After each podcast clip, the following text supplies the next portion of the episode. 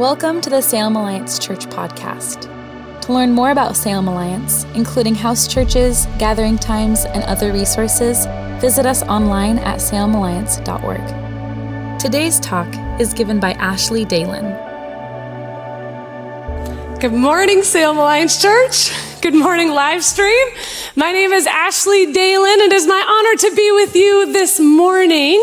I am your pastor of neighborhoods, and I get asked often, what does a pastor of neighborhoods do? So let me tell you a little bit about what I do. I get to oversee all of our neighborhood ministries here at Salem Alliance, which I'll talk about a little bit later. And then I also get to empower our church to demonstrate and declare the gospel in our neighborhoods. And so that's a little bit of what I get to do as your neighborhood's pastor. And you're joining us on week two of our series called Reach.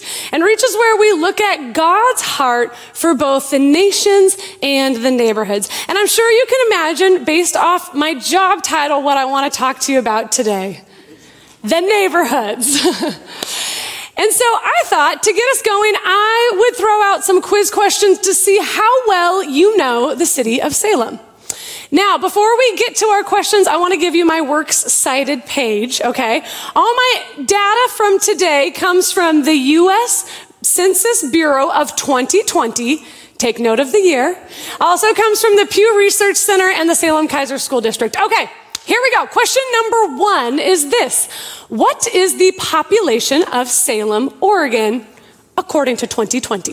Raise your hand if you think it's one, 154,637. Two, if you think it's 175,535. Or three, 652,503. Raise them up high, keep them up. I want to see what we got in the room. Live stream, you may also look around your room. Okay, you guys are a smart crew. All right, you are correct, or a lot of you are. The answer is two. 175,535 people. According to 2020, we are higher now. 154,000 is where we were at at the 2010 census. So that can kind of give you some perspective of how we've grown in those 10 years. And 652,000 is the population of Portland in 2020. So that's where those numbers come from. Next question. What is the median age in Salem, Oregon? The median age. Is it one, 25.5, two, 35.9, or three, 45.2? Lift them up. You can, you can ask your neighbor. You can feel courageous, confident, put it in the air. Okay, I like what I am seeing. The answer is two, 35.9. I am very proud to stand here before you today as the median age of Salem, Oregon. I am your physical embodiment today. There you go. In case you wondered what 35.9 looks like, here's one. Okay. The next question is true or false? True or false? The largest ethnicity represented in the Salem Keizer School District is Hispanic. One, if you think that's true. Two, if you think that's false. Hmm. Lots of ideas. The answer is true. 44% of the Salem Keizer School District is Hispanic, which is amazing. If you didn't know, too, the Salem Keizer School District is the second largest school district in the state. So there's another fun fact. All right, our last question is this it's another true or false. True or false? There are 66 different languages spoken in the Salem Keizer School District. One, if you think it is true. Two, if you think it is false. We're waffling. All right. The answer is false. There are actually 88 different languages spoken in the Salem Keizer School District. Isn't that incredible? Blew my mind, blew my mind.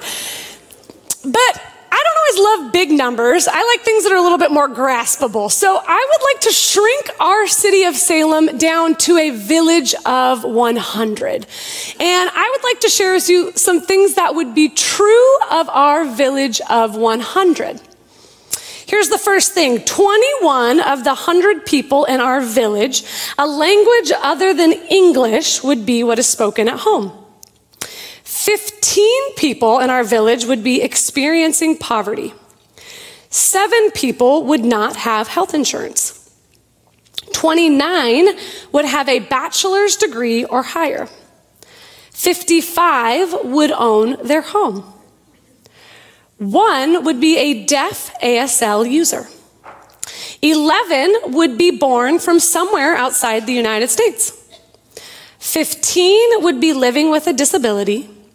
And seven would be veterans. This family is a snapshot of our city. But if you're anything like me, what turns Salem from being the capital to my community is the people and the faces in my neighborhood. It's Jim, my neighbor, who we wave at every morning as he feeds the ducks in his front lawn. It's Remy and Shiloh and Hazel, our neighbor kiddos who live next door to us. It's Marissa who makes my coffee at Broadway Coffee House. It's Patrick, our mailman, who has the best beard you've ever seen. It's Marty who lives down the street and lives in Windermere Rehab Center. Those are my faces that make Salem my home. And my question to you is what are the faces in your neighborhood that make Salem home to you? When Jesus was walking around, he had many people in his relational network. But if you ask me, I think that Jesus had a weird propensity for collecting guys named James.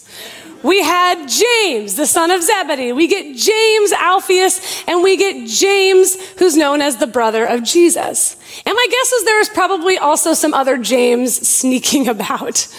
But today I want to focus on one James, and it's James, the brother of Jesus. And I imagine that James, being the brother of Jesus or a close relative, would have been around for some of the good times. I'm imagining it was pretty fun to be connected to the guy who can change water into wine. I imagine it wasn't very fun to be connected to the guy who everybody wanted to murder. But we are going to be in Acts 1 today. So if you have your Bibles, open them up, flip to Acts chapter 1. That's where we're going to be. And in Acts 1, Jesus has risen from the grave, and he is now talking to his disciples and teaching them about the kingdom of God. And I imagine that James, the brother of Jesus, is also there listening to the things that Jesus is saying. And so we are going to jump into Acts chapter 1 and we're going to join the disciples on the Mount of Olives outside of Jerusalem to see what Jesus has to say to us, his disciples. So we're in chapter 1, verse 3 is where we are going to start. It says, During the 40 days after he suffered and died, he appeared to the apostles from time to time, and he proved to them in many ways that he was actually alive. And he talked to them about the kingdom of God. Once, when he was eating with them, he commanded them, Do not leave Jerusalem until the Father sends you the gift he promised. As I told you before, John baptized with water, but in just a few days you will be baptized with the Holy Spirit. So when the apostles were with Jesus, they kept asking him, Lord, has the time come for you to free Israel and restore our kingdom? I want to pause there. I want to read verse 6 again. The disciples say, Lord, has the time come for you to free Israel and restore our kingdom? I envision James, the brother of Jesus, saying, Jesus, you've risen from the grave, which is awesome. That's going to win us some big PowerPoints here when we're trying to establish your kingdom. You've been talking to us about your kingdom, but we're ready for you to establish your kingdom and make everything right. Me and all the other Jameses, we are ready for you to do what you have been talking about. And I don't know if you're like me, but I often walk and bike and drive through Salem. And sometimes I see people, situations, overhear conversations that just break my heart or frustrate me. And I have this conversation with God where I'm like, God, when are you going to come and make things right? When are you in your goodness and your power going to make Salem a city at peace? And Jesus responds to my question and James's question with these words. Look with me at verse 7. He replied, The Father alone has the authority to set those dates and times, and they are not for you to know. But you will receive power when the Holy Spirit comes upon you, and you will be my witnesses, telling people about me everywhere in Jerusalem, throughout Judea, in Samaria, and to the ends of the earth. After saying this, he was taken up into a cloud while they were watching, and they could no longer see him. Jesus flips it on James and he says, What about this, James? I will put my spirit in you so that you are fully empowered with my presence and you will go and be my witness. And not just that, you will be a light to which I will be the fuel. You will lead them to my healing. You will bind the brokenhearted in my name. You will pray to me and sick will be healed. You will counsel and addictions will flee in my presence. You will reveal to those who think they are self sufficient that they are fragile and I am sufficient. You will show others my living water. You are my kingdom plan. I am dwelling within you to send you as you depend on me. Jesus was one man but when he empowers one church, look around. We are more than one. We are more than 12. And as Rob reminded us last week, we are more than Salem Alliance Church. We are part of a global family. You see, Jesus is brilliant because he understands that if his people walk as empowered witnesses, then the might of such a movement would be so great that he tells Peter the gates of hell can't keep it out. God uses the movement of people for his purposes. And that is going to be the big idea that we're going to talk about from all different angles for the next three weeks. God uses the movement of people for his purposes. So James heard what Jesus said and went, okay, okay, okay. And he went with the other disciples to the upper room and he waited. And the Holy Spirit came and filled James. And the Holy Spirit empowered James to go and bring the good news of Jesus. And where does James go? My friends, James goes across the street and he stays in Jerusalem. James stays to be a witness in the neighborhood. If you are in this room today, live stream, I can't 100% say this for you, but whatever room you're in, if you are in this room today, then God has called you, and I do not use that word lightly, God has called you to be a witness in your Jerusalem, wherever you are.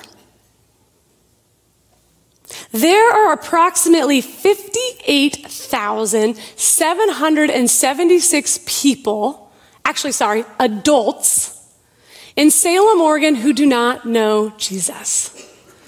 To put that in perspective, that's every seat in Autzen Stadium filled, plus 5,000 people waiting outside to get in. 58,776. Eugene Peterson paraphrases John 1:14 and he says this. The word became flesh and blood and moved into the neighborhood. First, Jesus moved towards us, and then he calls us to move towards those that he has already placed around us. You see, it was always God's plan to bless the world through his people. God blesses Abraham to be a blessing. God blesses the 12 tribes of Israel to be a blessing. But man, they kept getting stuck on themselves. They kept being distracted by their needs and their wants and their status as God's chosen people. And they kept missing the mission that they weren't just blessed to be blessed, but they were blessed to be a blessing. And so Jesus comes and he's the ultimate blessing. And Jesus prays and he picks 12 disciples. And scholars often say that the 12 disciples were to replace the 12 tribes who missed it. And he blesses the 12 disciples and he commissions them to go into the world and bless the world. God has been in the business of blessing the world through his people, the neighborhoods and the nations from the beginning. And God has blessed you to be a blessing. God uses the movement of people for his purposes. This man did a PhD dissertation on this idea of blessers versus converters. And he cites this research that I found fascinating. There was a team of two people, two groups of people who went to Thailand for a two year missions experience. They both had the same mission. The mission was tell people about Jesus that they might come to know him. However, they had totally different methodology. The blessers went with the method that we are going to bless whoever God brings our way. And the converters went with the methodology that we are going to just tell people about Jesus. That's what we're going to do. After two years, the research team went to go look at the two communities that these two groups had been in. And when they went to the community that the blessers had been in, they looked around and they recognized that the community had drastically been elevated. There had been so much good that had happened in the community. The community looked radically different. And the social capital between the, the group that had gone and the community was super high. And when they went and looked at the community that the converters went to, they didn't see a huge difference in the community at large from their presence. And when they asked the ultimate question, which was, well, how many people made a decision to follow Christ? They asked the blessers, and the blessers said, we had 48 people make decisions to follow Jesus. Great. And when they asked the converters, how many people did you guys see in your community accept Christ? They said, we saw one. And this research led me to ask the following questions. If I were to leave my neighborhood, would anyone miss me? Is my neighborhood better because I live there? Is my workplace, school, sports team better because I go there? Am I bringing blessing? And blessing is the motivation for all of our neighborhood ministries. Blessing is the motivation for why we do Furniture Bank, for why we go and bless people whose apartments are empty with beds and couches and tables. And the story you heard last week that Rob shared of a family that was reunified through furniture. Blessing is the motivation for our school partnerships, blessing those who are overworked and overlooked with appreciation and support. And blessing is our motivation for Roars, our wood ministry. Blessing those who have cold homes with warmth and with comfort. But here's what's really cool about blessing. When we bless people, we bless every part of the person. I received this thank you note from a lady who received some wood from Roars, and I want you to catch the word she's using in this thank you note. She says, Thank you so much for the healing, mental stability, warmth, encouragement, and hope your card and wood have provided me. I have cancer and have to get infusions at OHSU every 28 days. Your ministry is a life saving ministry, and your generosity, in my case, is a miracle to me. You guys, it's just wood. Like, that's all it is. And yet, she's using words like mental stability and encouragement because it's not just wood. It's wood that's blessed from the Father and brought with the motivation of blessing, and it ministers to every part of the person. A fun fact about our Roars team, they just wrapped up their delivery season, and Roars delivered 190,000 pounds of wood this season. Isn't that incredible? So cool. That's the equivalent of 14 and a half African elephants, in case you're curious. that just puts it in perspective for you. And blessing is our motivation for Feed Salem, blessing people who have empty bellies or tight bank accounts with food. I have to share one more story. There was a lady who came through our distribution line in February, and she came to our intake person and said, I'm going to be honest, I have so much guilt and shame about even being here. And our intake person said, why? We're so glad you're here.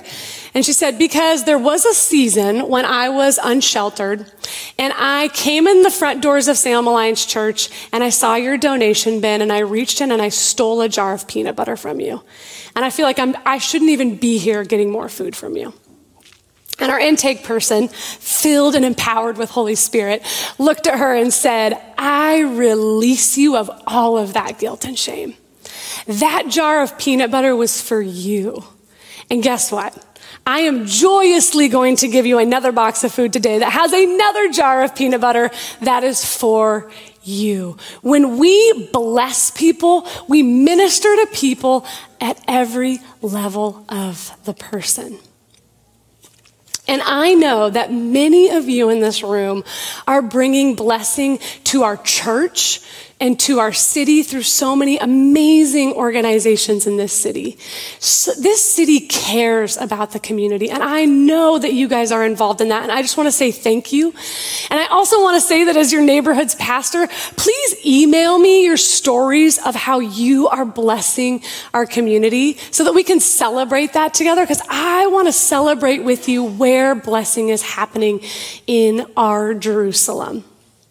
There is this book called Blessed. You'll see it on the screen, and this is the tagline Bless, five everyday ways to love your neighbor and change the world. And I, if I saw this in a bookstore, I would never buy it. that is the like most gimmicky, pyramid schemey sounding thing. Um, but this book a, I encourage you to buy, to buy it. It's a short read. But this book lays out such a beautiful methodology on how to love and bless our neighbors in a way that's simple, genuine, and my favorite part, unawkward. and it lays out these prompts for how we can be a blessing. It starts with B, begin with prayer and fasting.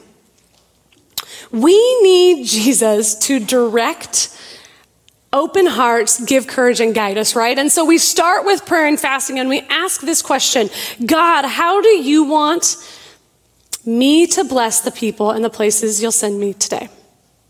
The next thing we get to do is listen. Don't talk, but listen to people's joys and struggles and the places that God sends you. Then we eat. You can't check this off, it's not quick takes time to have a meal with someone or coffee, but you build relationship. And then, and only then, do we serve. Because guess what? If we listen well and we eat with people, then we actually know how they need to be served.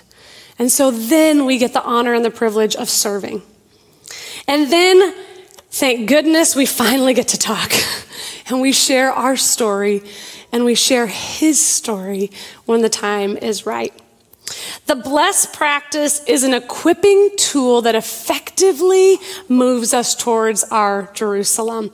And this is what our brother James did. While the other apostles were going to tropical islands like Cyprus or cities like Rome, James stayed in Jerusalem. And it's known that James became the first bishop of the church in Jerusalem and that he got the nickname James the Just. And this is what a first century historian says about our brother James.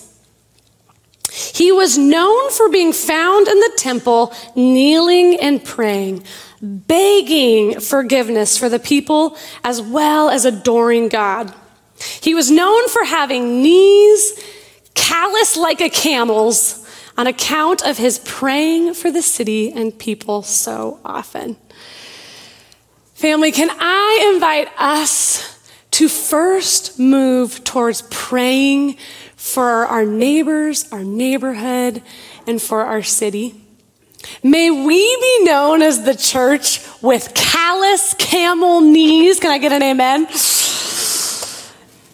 In the lobby, there is a printout of a handout that you'll see on the screen. And this is my challenge to you. I challenge you to grab that printout and ask Holy Spirit to bring to mind the people that He has already placed around you that you can begin praying for. My guess is if you've been in this place for a while, you've done something similar to this over the last 10, 20 years. But maybe there's a new neighbor in your neighborhood since you did it last. Maybe you're at a different job than you did last. Maybe you're in a different bowling group than you were last. I encourage you to take this and prayerfully ask God who He's placed around you to bless in this season. I wonder if it's ever occurred to you that maybe that house that you're currently living in that you were like we just have to buy this house because it has the perfect fireplace and that's what the one thing i was looking for that maybe god put that fireplace there to put you there.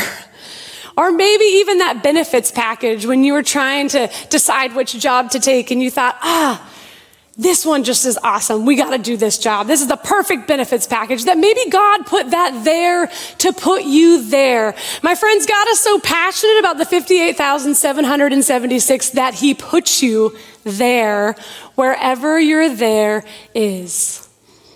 God uses the movement of people for his purposes. I want to share one last story of movement with you, and it's from my friend Ray. And he wrote this out for me, and it was too good not to share. He says this like so many veterans, I often wondered why I came home from Vietnam and so many other veterans didn't. 10 years ago, I was talking to a friend about this question, and his reply was because God had other plans for me. Somehow this resonated with me, and I decided to visit a church to see where it led me. I remember vividly the Sunday morning walking through the doors of Salem Alliance Church with a lot of apprehension. I had only been in a church during funerals and when I was married 50 years ago, never during a worship service. I recognized a young man in passing from Chemeketa Community College. Him and his wife welcomed me and struck up a conversation. They asked me to sit with them during the service. And when the service was over, invited me to their family dinner that night. During dinner and over the next year, they introduced me to their faith and what it meant to be a Christian. Long story short, they bought me a Bible when I started Bible study. They now have two children who call me grandpa, and they call me dad. Over the course of the next few years, I gave myself to Christ, pounding a ribbon in the cross and being baptized. I support those less fortunate, strive to be a better husband, and strive to be worthy of being called a Christian. I live by the saying, love people, love God. I am now 77 years old, and my faith has given me purpose in life, all because of that day 10 years ago when a young couple welcomed me in the church and showed me what God's plan was for me. What is God's plan for you? Ray asks. Thanks for listening to the Salem Alliance podcast. We hope you have been challenged and inspired. Salem Alliance is a community of believers located in downtown Salem, Oregon, and we are passionate about our city being a city at peace with God. To experience other messages and discover more about who we are, please visit salemalliance.org or download the Salem Alliance app. And again, thanks for listening.